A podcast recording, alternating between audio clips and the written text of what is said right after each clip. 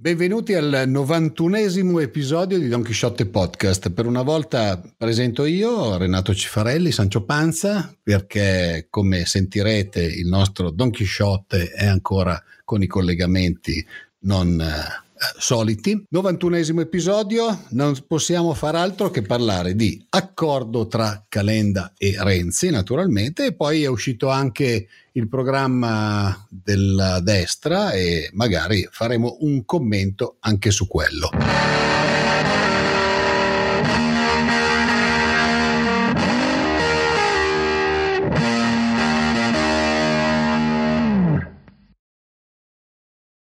Oscar Giannino senza neanche una wifi, costretto col telefono. Ci sei Oscar? Eh sì, mi scuso con tutti, mi scuso naturalmente con i miei due fantastici compari, la voce di Don Chisciotte è sempre quella di Oscar Giannino, ma per fortuna, come non mai, eh, ci sono i miei due intelligentissimi, eh, non lo dico mai per sfottere, compari, Sancio Panza lo avete già sentito nel lanciare l'episodio, e cioè Renato Cifarelli, che vi ricorda anche donchisciottepodcast.it, è il sito dove potete trovare le puntate e i link per iscrivervi o per fare iscrivere i vostri amici. Grazie sempre perché siete molto numerosi in questa stagione, un po' dipenderà ovviamente dalle novità incalzanti che ci sono sulla scena politica, ma malgrado questo anche un po' dipenderà dal fatto che forse sentite qui cose che altrove non sentite. E poi naturalmente a guidarci c'è Ronzinante. Carlo Alberto Carnevale Maffè. Eh, tra l'altro, Oscar, nel programma del centrodestra c'è l'estensione della banda ultra larga in tutta Italia, sono novità straordinarie, quindi è l'ultima volta che ti colleghi al telefono e a questo punto dobbiamo aspettarci fibra ottica come piovesse. Stra, stra, mega larga. Vabbè, comunque diciamo che il uh, piano del, del programma della coalizione centro-destra che hanno sottoscritto i tre partiti, cioè Lega, uh, Fratelli d'Italia e Forza Italia, uh, parleremo di seconda battuta, ma ne parleremo perché è in realtà il primo, fino a questo momento, unico programma di coalizione che non ha naturalmente il centro-sinistra e il terzo polo appena nato, quindi non so, per legge elettorale non è dovuto un programma di coalizione, eh, quindi è comunque interessante. Oscar, devo dire, devo dire, che non solo non ci arriva la wifi, ma lì manco ci arriva il telefono. È, è vero.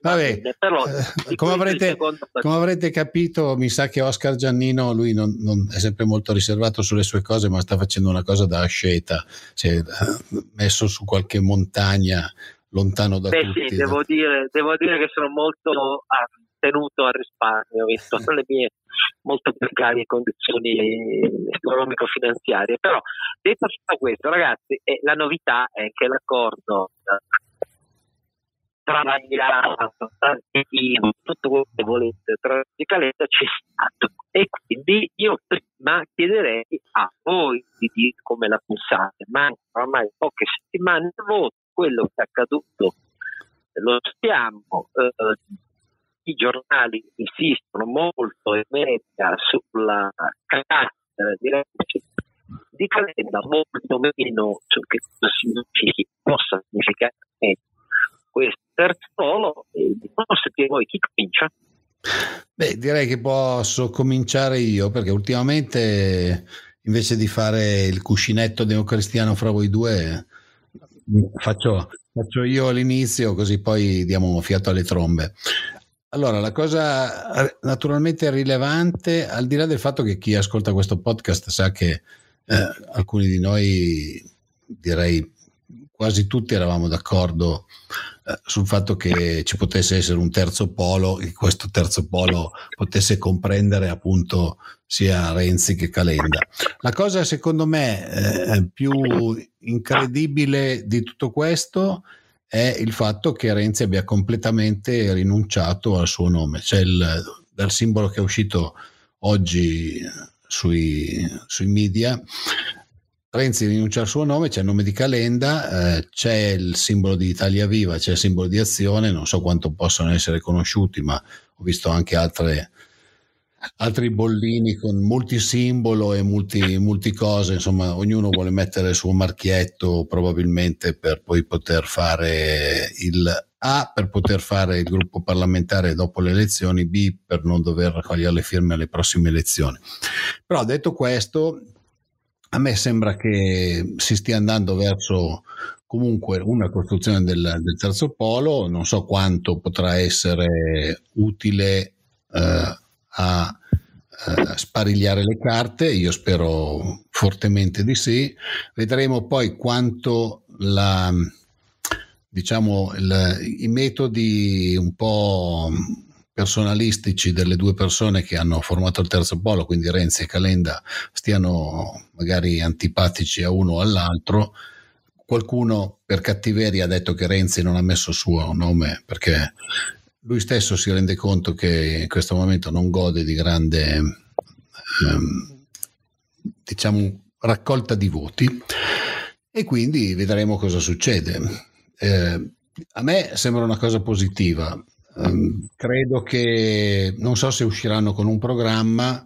Uh, sappiamo tutti che i programmi sono, poi ne parleremo, parleremo di quello della destra, sono, se sono tutti come questo, sono delle liste della spesa che poco significano e, e quasi mai sono stati portati avanti poi effettivamente quando c'è da fare i governi. Ricordiamoci sempre, lo ripeto a ogni puntata, ma va ripetuto ogni puntata, che siamo partiti con la scorsa legislatura che i programmi elettorali dicevano mai con questo, mai con quello, mai con quest'altro, mai così, mai colà, mai cos'ha e poi alla fine abbiamo visto governi fatti, a parte con, con Fratelli d'Italia, con tutti i partiti che c'erano in Parlamento, diversamente assemblati a seconda del, del caso.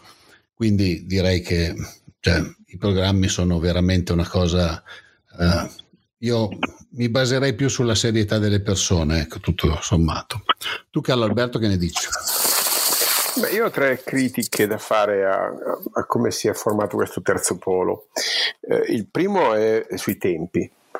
Uh, arrivarci uh, pochi giorni prima del, della scadenza per la presentazione delle coalizioni è alquanto imbarazzante a fronte del fatto che le due formazioni cioè eh, Italia Viva e Azione, hanno ormai qualche mese alle spalle nei, nei quali cioè, non hanno lavorato per creare queste, queste premesse, anzi Um, insomma, per citare un grande filosofo contemporaneo che è Francesco Guccini, bisogna saper scegliere il tempo e non arrivarci per contrarietà. Ecco.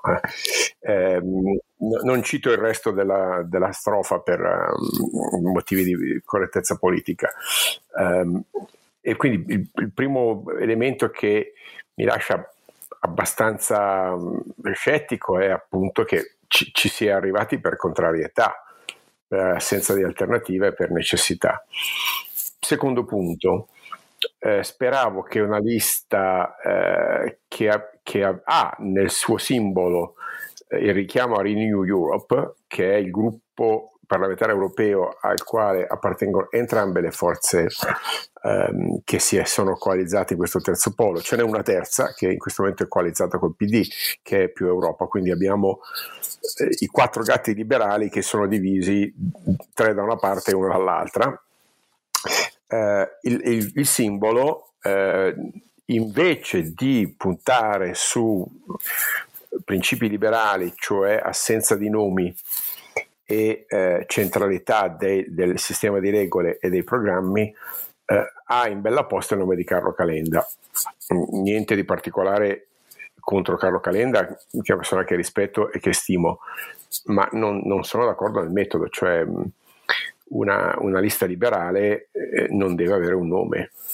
Eh, perché devono contare progetti che, non ci sono ancora, non potrebbero esserci in poche ore ovviamente e già questo ci fa capire che ci si è arrivati per contrarietà, insomma, perché il lavoro di predisposizione di linee programmatiche insomma non, non, può essere cominciato oggi pomeriggio e ragionevolmente sappiamo che ha delle, eh, delle premesse radicate nel tempo ma non sono emerse quindi secondo punto dicevo eh, siamo di nuovo a, eh, al front runner, alla faccia da mettere sulle, su, sulla lista, all'idea del, del, della conduzione individuale della campagna elettorale.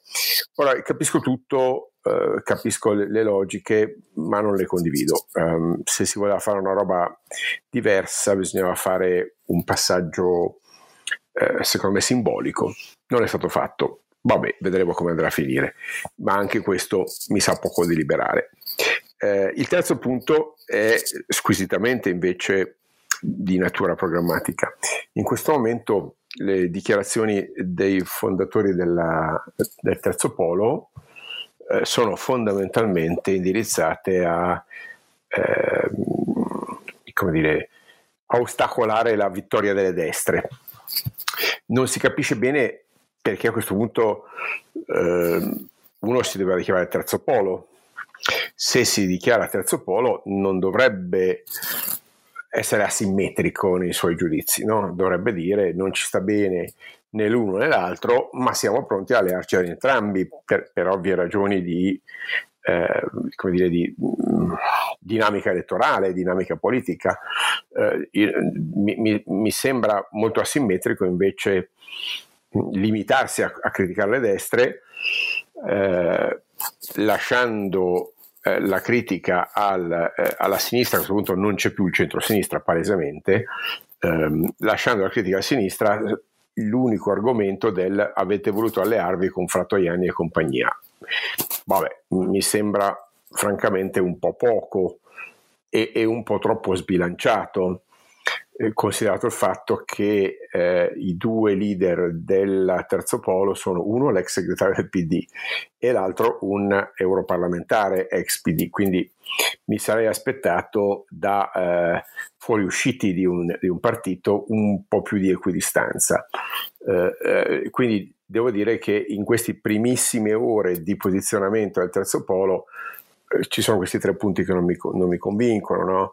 eh, e vediamo se poi possono essere superati, però ehm, tempo tardivo, scelta de- de- simbolica del nome eh, asimmetrica e posizionamento politico annunciato, poi vedremo se nascono dei programmi, se i programmi ci saranno, se, non, non, è necessario che ci siano, abbiamo più volte ripetuto che una coalizione non ha l'obbligo di presentare un programma, mm, mi stupirei ecco, se poi si decidesse di non fare neanche quello, um, ma insomma i primi passi sono di un parto estremamente travagliato, ancora poco lucido, non perfettamente coerente con il, con il modello europeo. Se si vuole essere davvero europeisti bisognava eh, me, rafforzare invece l'aggancio con il progetto di Renew Europe. Qui invece siamo ancora a una politica molto nazionale, molto locale e a polemiche, fatemi dire, elettoralistiche ancora di, di bassa levatura sarà un po' di delusione, ma insomma mi aspettavo qualcosa di meglio. Oscar invece con eh, la tua linea gracchiante. Ma io devo dire che sui tempi non posso che essere d'accordo eh, con Carlo Alberto. È ovvio che i tempi non sono ottimali, eh, è ovvio che ci sia arrivato zigzagando, eh, è ovvio che eh, quella di Carlo Calenda di credere che eh, raggiungere per primo un'intesa con il PD avrebbe avuto sviluppi per cui la sinistra non si legava più al PD e il PD rinunciava al suo intento dichiarato peraltro di comprendere anche quelli che non votavano per Draghi sarebbe esploso, non ha funzionato. Eh, e poi negli ultimi giorni siamo arrivati con queste fragilissime premesse a quella che era una soluzione razionale fin dall'inizio, fin da mesi fa.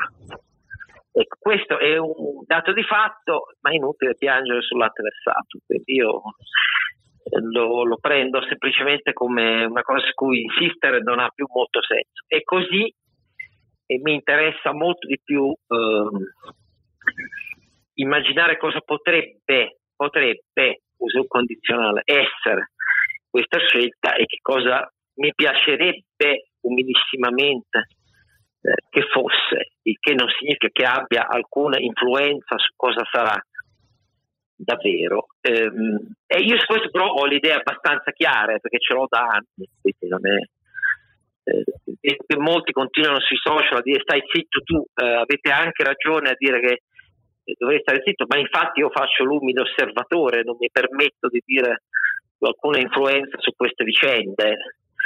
Dico solo che però eh, il progresso conta. Conta innanzitutto perché noi abbiamo lavorato per più di un anno a un progetto per l'Italia eh, insieme ad azione. Noi, voglio dire, una vasta compagine di sigle liberali disperse, eh, tra cui c'era anche Adi, eh, io, Alessandro De Nicola, eccetera, eccetera, a una cosa che si chiama Programma per l'Italia. E a presiedere i gruppi di lavoro di questo comitato articolato in gruppi di lavoro per un programma per l'Italia che era intenzionalmente rivolto a un terzo polo era Carlo Cottarelli. Carlo Cottarelli oggi ha fatto un'altra scelta, io lo stimo molto, continuerò a stimarlo, ha scelto di accettare eh, la richiesta del PD di candidarsi con la sua alleanza ampia, eh, ma il lavoro che abbiamo fatto era intenzionalmente dovuto anche a Carlo Alberto che ha partecipato eh, a una base programmatica di una cosa che da lungo tempo, da più di un anno, noi avevamo immaginato e avevamo immaginato di poter contribuire sui progetti, sui programmi, non certo perché avessimo voglia di candidarci o di essere eletti. Ecco, quella roba è finita nella pattumiera. E io la cito solo perché eh, c'è un progresso dietro che conta. Perché dico che è un, progresso, è un progresso che conta? Perché questo terzo polo, viste queste premesse, ha diciamo di fronte a sé un bivio. O è una scelta pressoché obbligata per poche settimane, e allora non ha molto senso parlarne, devo dire la verità, perché eh, almeno dal mio punto di vista sarebbe totalmente non interessante. Eh, perché abbiamo una lunga storia alle spalle di come i partiti eh, interpretano all'ultimo momento le leggi elettorali per sopravvivere in qualche modo. In quel caso non mi interesserebbe. Ma sarebbe straordinariamente sbagliato se fosse così. Il problema è che chi ha deciso di fare su eccetera eccetera. Se ne trovano infinite prove nelle polemiche reciproche tra Renzi e Calenda negli ultimi mesi forse dovrebbe capire forse dovrebbe capire. Uso questo linguaggio sapendo che i due si irritano molto. Perché quando io dissi per primo nell'incontro a cui c'era Luigi Maratini che bisognava chiuderli a chiave in una stanza e dovevano mettersi d'accordo, la reazione fu immediata e fu diciamo, aspra da entrambe le parti. Ecco, però detto questo, non mi interessa questo aspetto e dico la mia su cosa sarebbe auspicabile Quando dico uh, auspicabile, intendo un terzo polo che capisca che la sfida non è tanto a queste elezioni.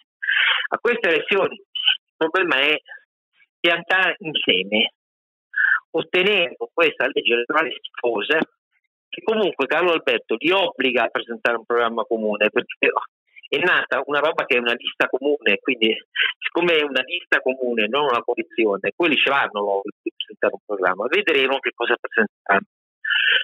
Ma al di questo, a questa elezione si tratta di mettere un seme. Il numero di eletti non lo può sapere nessuno, non sarà certo sconsideratamente elevato, ma il punto non è, sottolineo, non è lato della bilancia tra una coalizione e l'altra. Il punto, secondo me, dovrebbe essere quello programmaticamente di presentare questa iniziativa nuova come oggettivamente mirante a scardinare entrambi i poli negli anni. Quindi loro usano l'hashtag Italia sul serio, Italia sul serio non per poche settimane, ma per anni, avendo in testa già le prossime selezioni. e quelle successive, non a quelle del 25 settembre, e avendo in testa che in questi anni gli eletti di questa pattuglia romperanno i coglioni in maniera assoluta a entrambi i poli, a, ripeto, entrambi, non solo a uno, a entrambi, perché entrambi i poli sono la finzione che dal 1994 ha portato al declino italiano contro entrambi i poli, non perché ci si considera superiori, ma perché le proposte devono essere mirate a una serie di riforme radicali verso un paese che ha bassa produttività, ha zero ascensore sociale, bassissima inclusività da chi viene dall'estero da cui abbiamo bisogno, eh, zero capacità dare se non sussidi che non hanno risolto il problema ai poveri assoluti, a chi ha contratti a tempo contro voglia, contro la loro volontà e a chi, alcuni milioni di italiani, non è coperto da un contratto nazionale di lavoro oppure è soggetto a violazione di diritti di quello che Marco Bentivogli chiama benissimo sotto la soglia di un lavoro decente. Il problema non è un salario minimo per legge che fissi il trattato economico, il trattamento economico complessivo come voleva il ministro Orlando di sinistra. Il problema è una soglia di decenza del salario che in molti settori non c'è e non c'è perché innanzitutto due sindacati su tre sono contrari a logiche di rappresentanza quantitativa e numerica stabilita per i contratti et omnes e perché i partiti esitano a intervenire nei vasti settori in cui operano finte cooperative che violano i diritti, non versano i contributi, eccetera, eccetera. Ci vogliono proposte immoderate nei toni, immoderate, cioè che non concilino l'esigenza di sembrare più vicini alla destra o alla sinistra, ma impeccabili nei numeri. E ci vogliono proposte, lo dico esplicitamente, tipo quelle, tipo quelle sì, che presentammo quando nacque Fermare il declino, sulle pensioni, sulla famiglia, sull'inclusività, sul rigore dei conti pubblici, sulla diminuzione della spesa per chiunque pretenda di voler abbassare le tasse, perché se lo dice come e non lo dice in maniera precisa è un attentatore della stabilità del debito pubblico italiano contro gli interessi degli italiani. Ecco, basta vedere alcune di quelle cose per capire che il declino italiano ha decenni alle spalle e ha bisogno di riforme immoderate e radicali. Io la penso così il tentativo di sembrare vicini a un parte che all'altra è sbagliato. Non perché si sia più vicini alla destra degli amici di Putin, di Orban, alla destra del cui programma di coalizione parleremo tra poco, scassa conti e irrealizzabile. No, semplicemente perché anche l'altra parte ha prodotto bonus a pioggia che non hanno neanche scalfito i problemi italiani, hanno solo aumentato il debito e il deficit.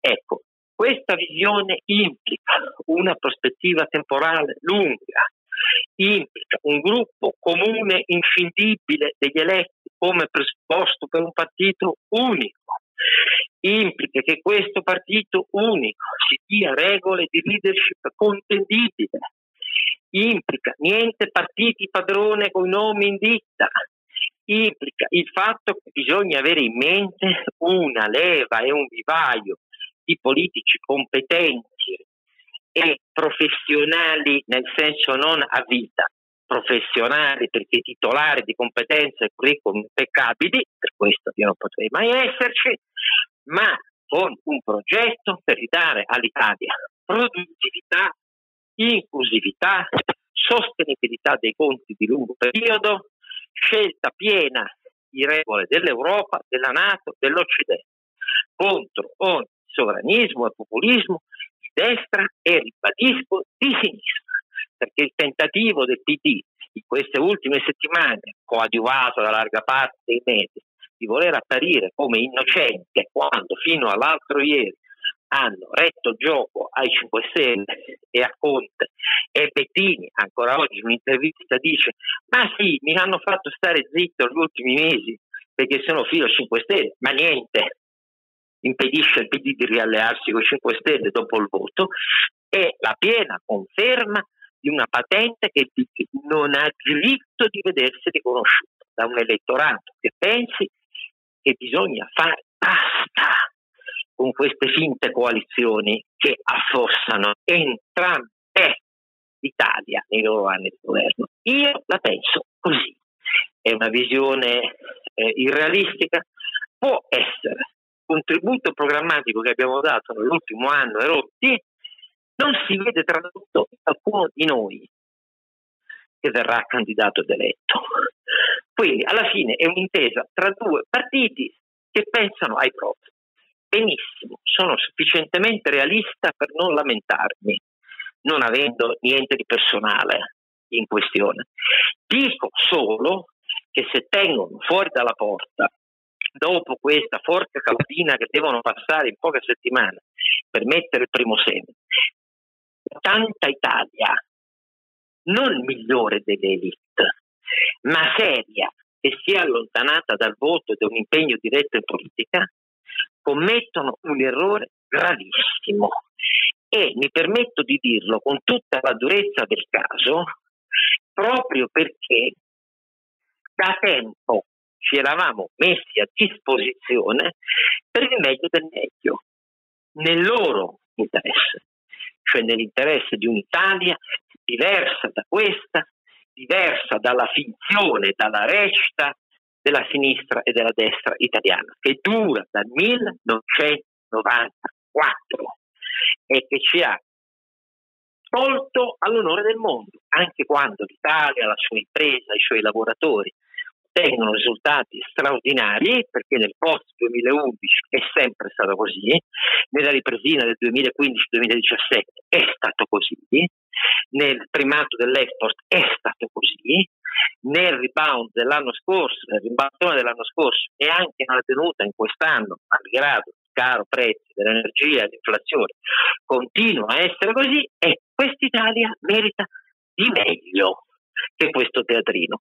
Allora, io penso così, non mi interrogo più sugli errori del passato, mi limito a dire che sarò uno staffile con tanti miei amici verso una interpretazione minimalista, riduttivista, lideristica, litigiosa di questa scelta a cui sono arrivati. Perché se fanno questo è l'ennesima riprova del fatto che la famiglia liberal democratica riformista italiana non riesce dal secondo dopoguerra a capire che solo idee contundenti riescono a impedire il predominio statalista, sovranista, confusionale, qualunquista delle grandi forze che badano solo ai consensi e alle costituzioni. Vi faccio un esempio. Bisogna avere la forza di dire che vanno smontate gran parte delle cosiddette fiscal expenditures, quelle che nessun partito politico italiano mette nel mirino e che sono centinaia e che non hanno uguali in nessun paese avanzato e che sono uno scandalo 100.000 volte superiore rispetto all'evasione fiscale nel nostro paese, che è grave, ma che avviene in presenza di un ordinamento fiscale costruito dai partiti su micro misure di agevolazione a questa o a quella constituenza elettorale, anche di impresa privata. Quindi, come, come queste cose dico da anni, è un po' difficile dirmi che faccio il critico. No, non faccio il critico. Credo che siamo in tanti ad avere le idee chiare, che un paese a bassa produttività a produttività multifattoriale negativa in molti anni, non ha chance tanto più in questa curva demografica e allora ci vogliono rimedi radicali. O il terzo polo per questo, o se vuole fare laghetto della bilancia o liderini che litigano, auguri perché la storia italiana è già stata piena di queste cose e sono tutte finite sempre nell'insuccesso.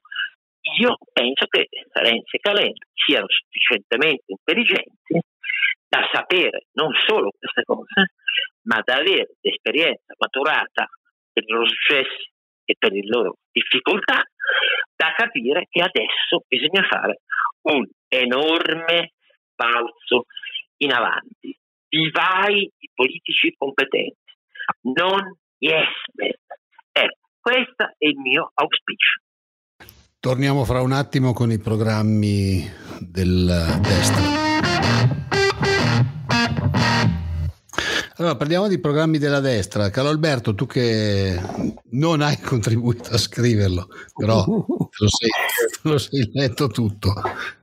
Vuoi, vuoi, partire tu, visto che prima sono partito io? Tutti, tutti ce lo siamo letti. Tutti. Sì, sì, tu, cioè, eh, allora, mi sembrava di leggere la lista della spesa di quando, di quando vado nel supermercato dove vado a fare la spesa, però insomma, eh, con dentro un po' di tutto, ecco. Diciamo che sembrava una lista della spesa con la dispensa vuota, però sì, se questo è il risultato del tavolo tecnico dei migliori esponenti del centrodestra, devo dire che il risulta- eh, il, quello che si legge è imbarazzante, veramente imbarazzante. Sono 15 capitoli, ciascuno con una decina, una dozzina di punti, quindi stiamo parlando di 120, 130 eh, laundry list, hai detto bene, è proprio una, una lista della spesa in cui c'è dentro di tutto. Veramente sconfortante, lo dico senza pregiudizi ideologici, ci mancherebbe altro. Ehm, è sconfortante leggere una cosa di questo genere, eh, perché non c'è un numero, a parte i numeri dei capitoli, 1, 2, 3 fino al 15, non c'è un numero, non c'è una...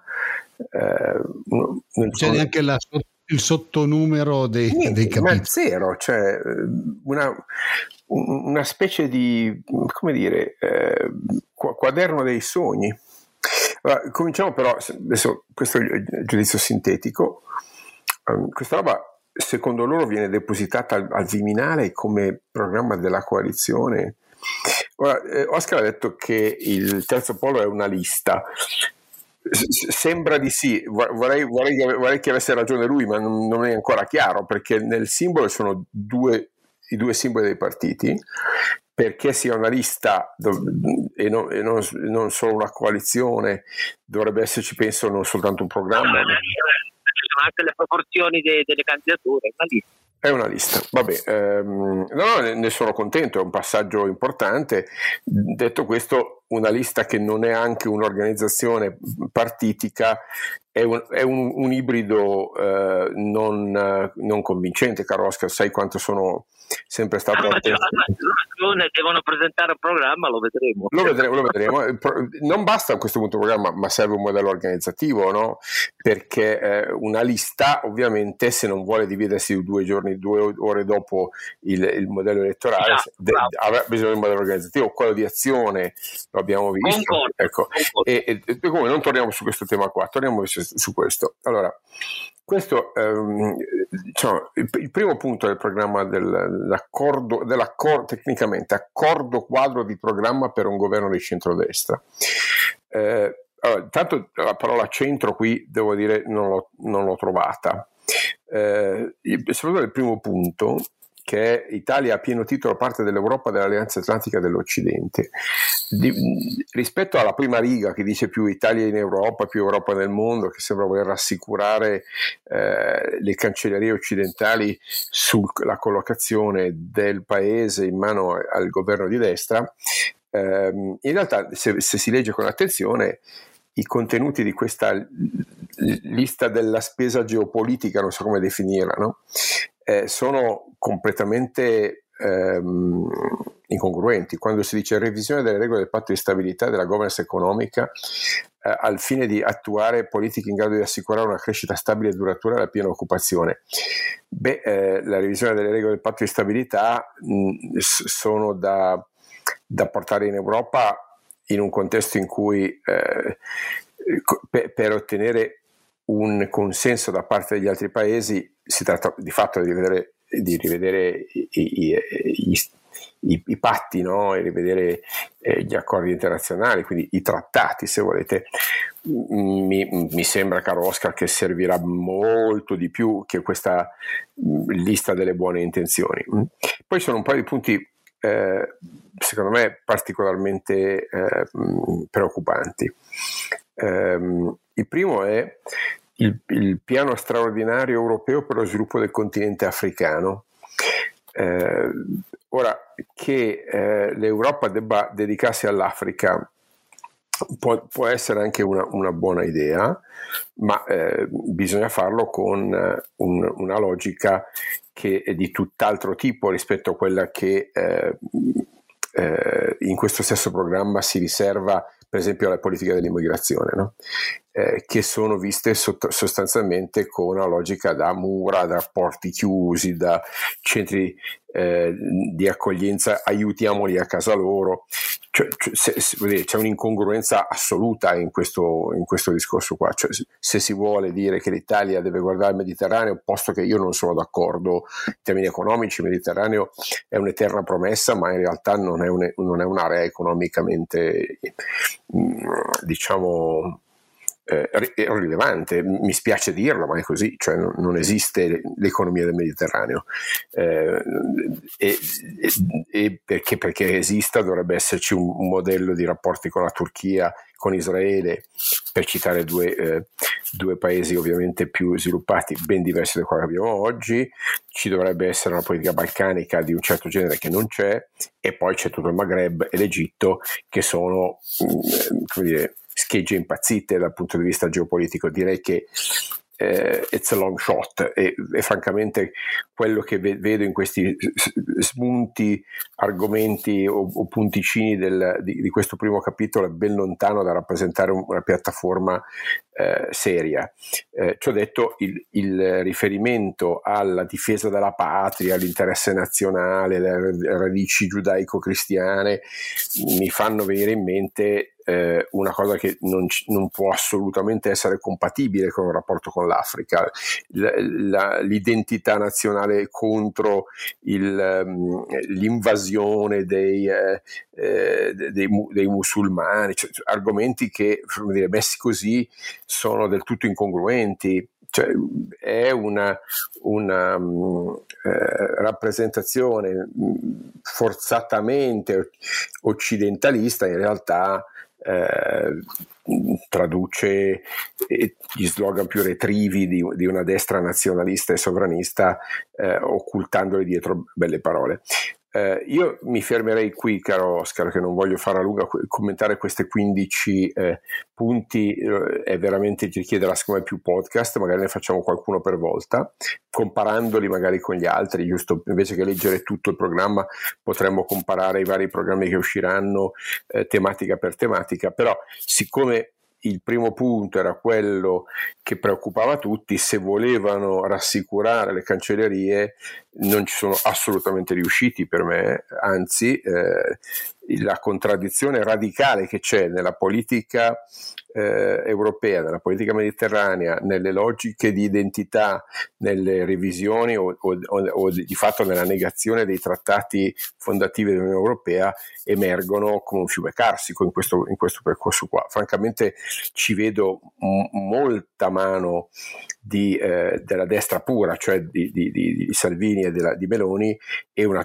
sostanziale assenza delle agende del Partito Popolare Europeo di cui ancora fa parte Forza Italia, cioè non c'è una parola del progetto del Partito Popolare Europeo che rimane insomma un pilastro del, del modello di costruzione europea, niente di quello che sta nel programma del PPE è eh, riverberato qui dentro. Mi domando se gli amici di Forza Italia dormivano oppure hanno preferito, come dire, arrendersi alle argomentazioni eh, di Meloni e Salvini su questo punto. Poi dimmi tu come, cosa ne pensi su questo.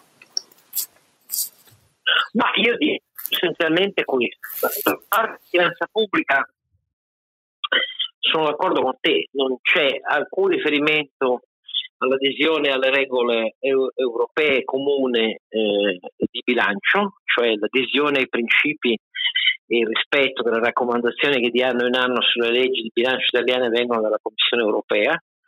non c'è alcun riferimento alle quattro condizioni poste recentemente dalla Banca Centrale Europea eh, come vincolanti per poter essere soggetti beneficiari eh, del nuovo scudo anti-inflazione e anti-spread. Al contrario, Oscar, al contrario si dice chiaramente che vogliono rivedere il PNRR, quindi negano no, il, la premessa. Aspetta, aspetta, aspetta, non c'è nessun riferimento a quello, quindi deficit e debito è come se insomma, n- non esistessero. C'è eh, una dichiarazione che non mi stupisce, il fatto che nella eh, trattativa europea per un nuovo quadro di regole post patto di stabilità si faccia pesare l'interesse nazionale che va tradotto come eh, occorrono nuovi strumenti di debito cooperativo che tengano conto delle asimmetrie e, eh, europee e quindi a vantaggio dell'Italia e che ehm, non rappresentino ostacoli all'adozione eventuale dello scudo europeo a vantaggio dei titoli pubblici italiani. Uh, ma detto tutto questo, queste cose mancano perché se poi uno va a vedere nell'articolazione dei punti successivi, il quadro, sia pure privo di numeri, come hai detto tu, delle misure che vengono elencate semplicemente per titoli, è tale da garantire in maniera assoluta uno scassamento del bilancio pubblico senza precedenti. Perché in materia fiscale, dove non c'è alcun riferimento all'attuazione della delega fiscale né a una riforma organica dell'IRPEF, perché sull'IRPEF hanno idee diverse, tre partiti, o meglio, lo schema di Fratelli d'Italia e di Forza Italia è molto simile, struttura liquida dell'IRPEF, quello della Lega tutt'altro, in realtà lì ci sono scritte le cose volute dalla Lega.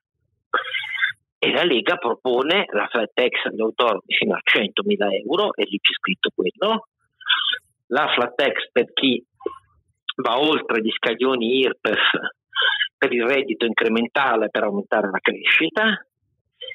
E sulle pensioni c'è quota 41 voluta dalla Lega e c'è scritto anche quello se andiamo a vedere sulla famiglia c'è il potenziamento dell'assegno familiare eh, con ulteriori incrementi della spesa sociale al di là delle indicazioni né di copertura né di un quadro di compatibilità rispetto a detrazioni e deduzioni.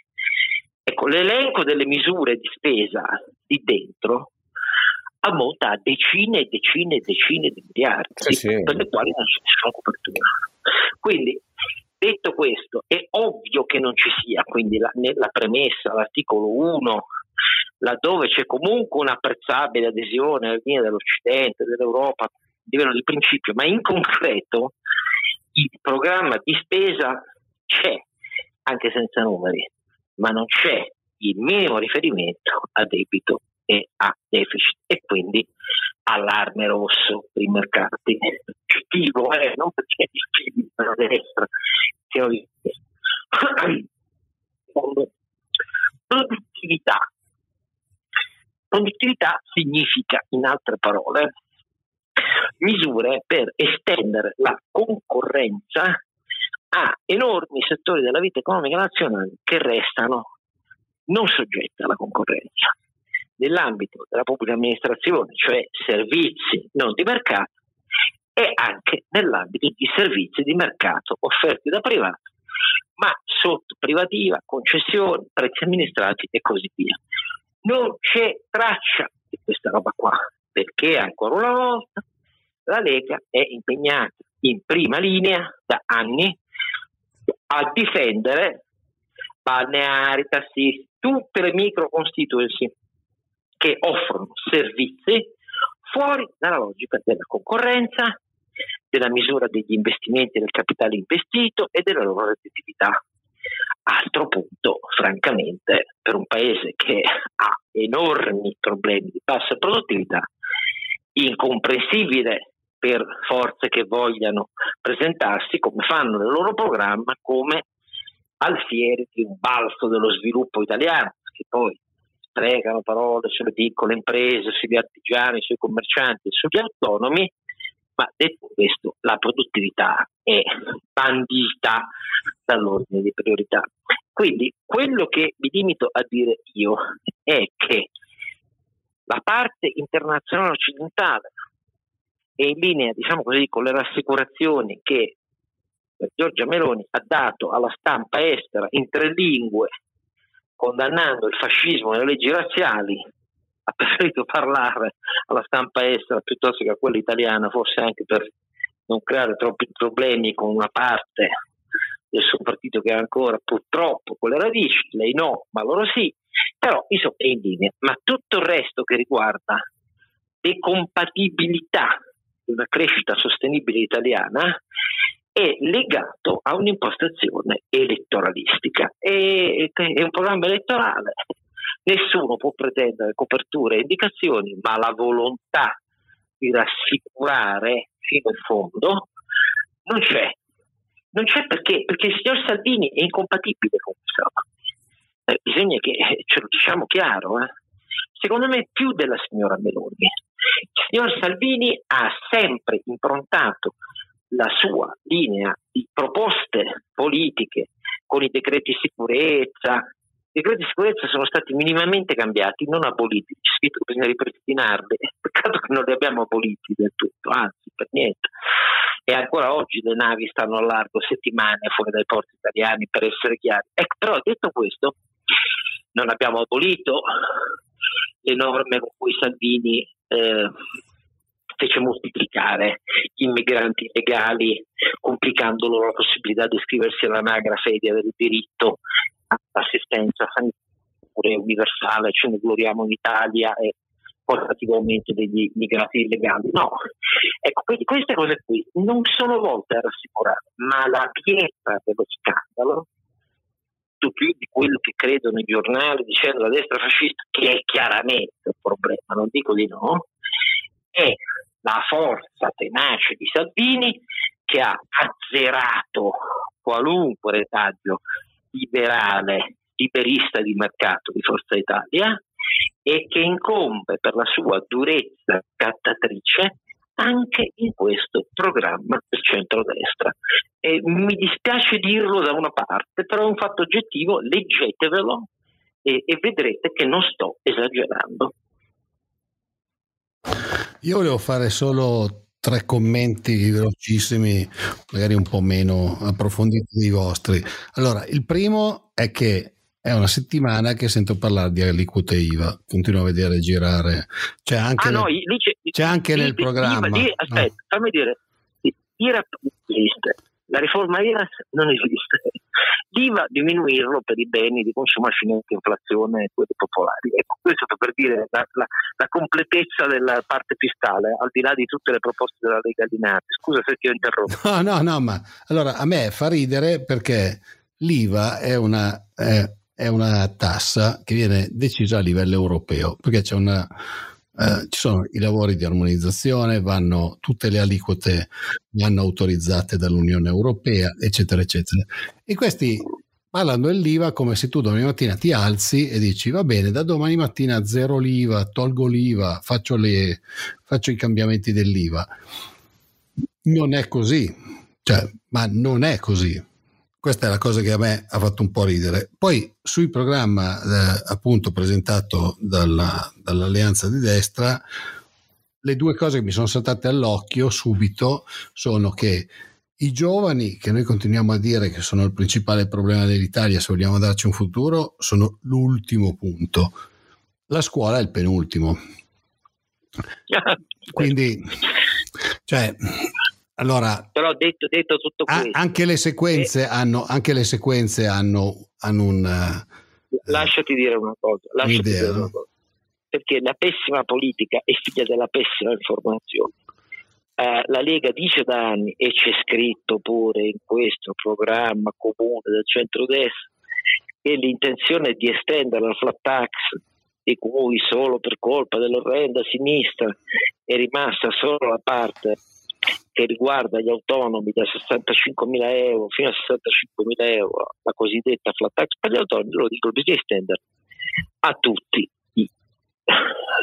i soggetti, persone fisiche, a tutti i lavoratori dipendenti, oltre che agli autori. Allora, ci è voluto Marattino che si è andato a leggere la proposta e ha detto, ma veramente la proposta di flat tax della, rete, della Lega a 18 è fondata aliquote. su 18 aliquote. Allora, la domanda è cosa che a noi addetti ai lavori era ben chiara, la ripetiamo da un di tempo, però non se l'è mai cagata nessuno.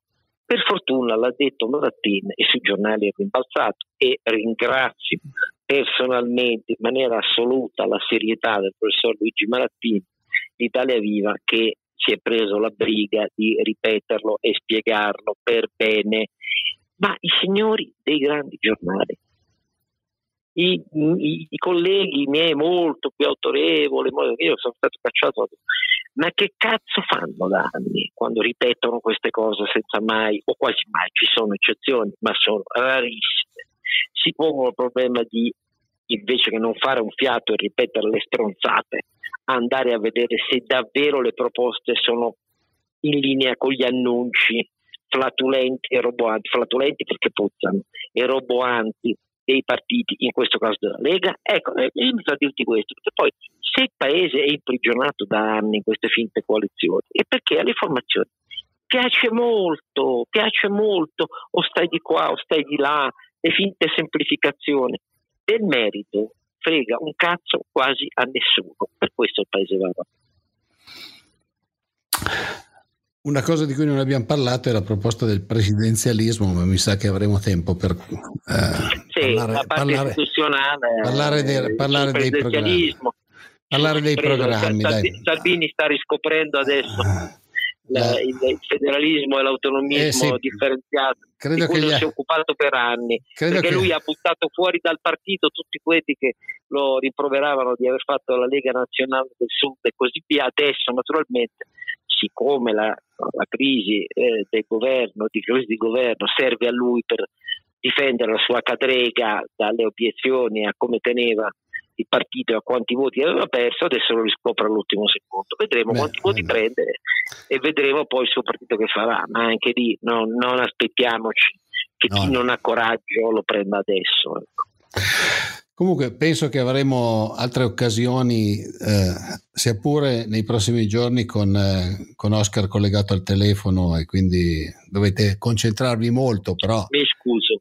Però eh, se voi vi concentrate molto nell'ascoltare Oscar, vi entrano anche dentro meglio i concetti che lui uh. cerca di esprimere.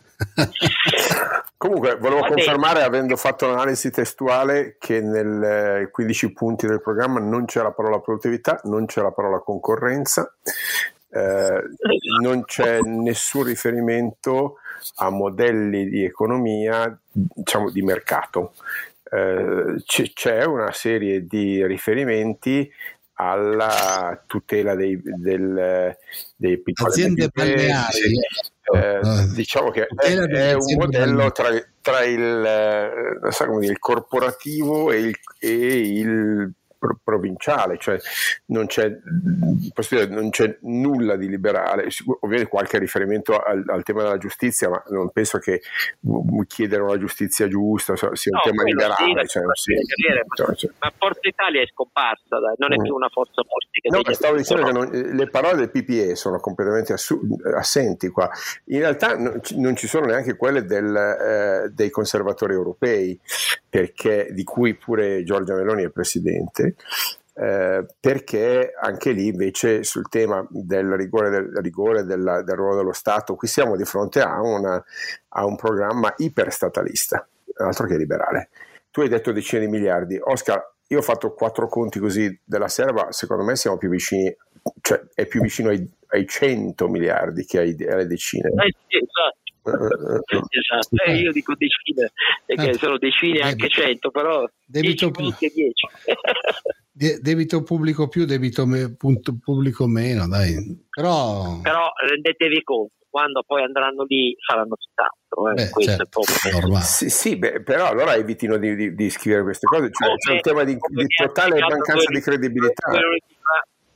Cioè, cioè... Mi ha spiegato due giorni fa il capo del programma di Forza Fratelli d'Italia, cioè sì, questi programmi va bene, poi quando si fa il governo si fa una verifica uh, del, de, della cosa si è ereditato compatibilità. Una, è un'analisi quello che si può fare di eh beh, ma, però dimmi Oscar se questa è una cosa seria cioè se questo contribuisce a, a, a, a rafforzare la credibilità del paese o contribuisce ulteriormente a delegittimarla cioè no, se, no. se scrivere un programma di questo genere qua è la dimostrazione che la politica nella testa di questa gente qui è una truffa per gli elettori. Un elettore razionale, preparato, che voglia interpretare questo programma, non può che considerarlo incongruente, eh, in, non convergente e non credibile. Non può che farlo. È, è matematicamente in, impossibile considerare questo programma un programma realizzabile. È un programma irrealizzabile, totalmente irrealizzabile. Eh, quindi è un modo per prendere in giro gli elettori, è veramente un'offesa dal mio punto di vista. Io lo dico senza pregiudizi, figuriamoci se ho dei pregiudizi nei confronti come dire, de, de, de, dell'ex centrodestra, non ce li ho onestamente.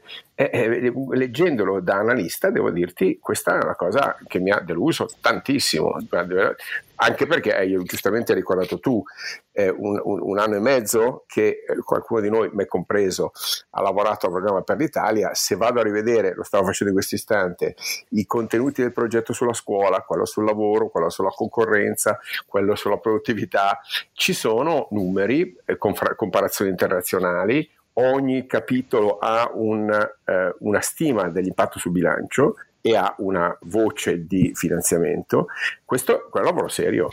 Oscar. Poi, poi uno può essere più o meno d'accordo, ma metodologicamente questa è una presa per i fondelli degli italiani. Io non so come si possa votare eh, una roba del genere, non, non, no. non è, non, è, per me inconcepibile. Però Carlo Alberto, lasciami sposare per una volta anche la teoria di Oscar, lo fanno perché glielo fanno fare, perché se noi avessimo sì, un sistema allora, benissimo, ci prendono in giro e ce lo dicono pure, va bene, d'accordo. Cioè, non, avessimo... la mia obiezione rimane valida, però. eh, no, d'accordo con te, però eh, allora su queste cose qua, eh, cioè, poi chi, chi ha i giornali, i giornalisti, eccetera, si lamentano tanto che la stampa sta perdendo coppia manetta, è evidente che eh, se ad un certo punto invece di trovare delle analisi serie, trovi gli strilli e eh, Ilari che si divide da Totti, alla fine uno dice cosa lo compro a fare il giornale. E ascolta il Don Chisciotte podcast invece. Oh, oh, esatto. Che appuntamento grazie a tutti voi due che parlate meglio non solo per il collegamento ma per i contenuti al 92esimo episodio. Ci sentiamo tra qualche giorno sempre con eh, Oscar al telefono per la vostra gioia, quindi non lamentatevi, ahimè. Finirà presto. Finirà, finirà presto perché finiranno presto le sue vacanze o comunque il suo viaggio, insomma, perché poi non è che sia in vacanza, sta pure lavorando. Al 92esimo.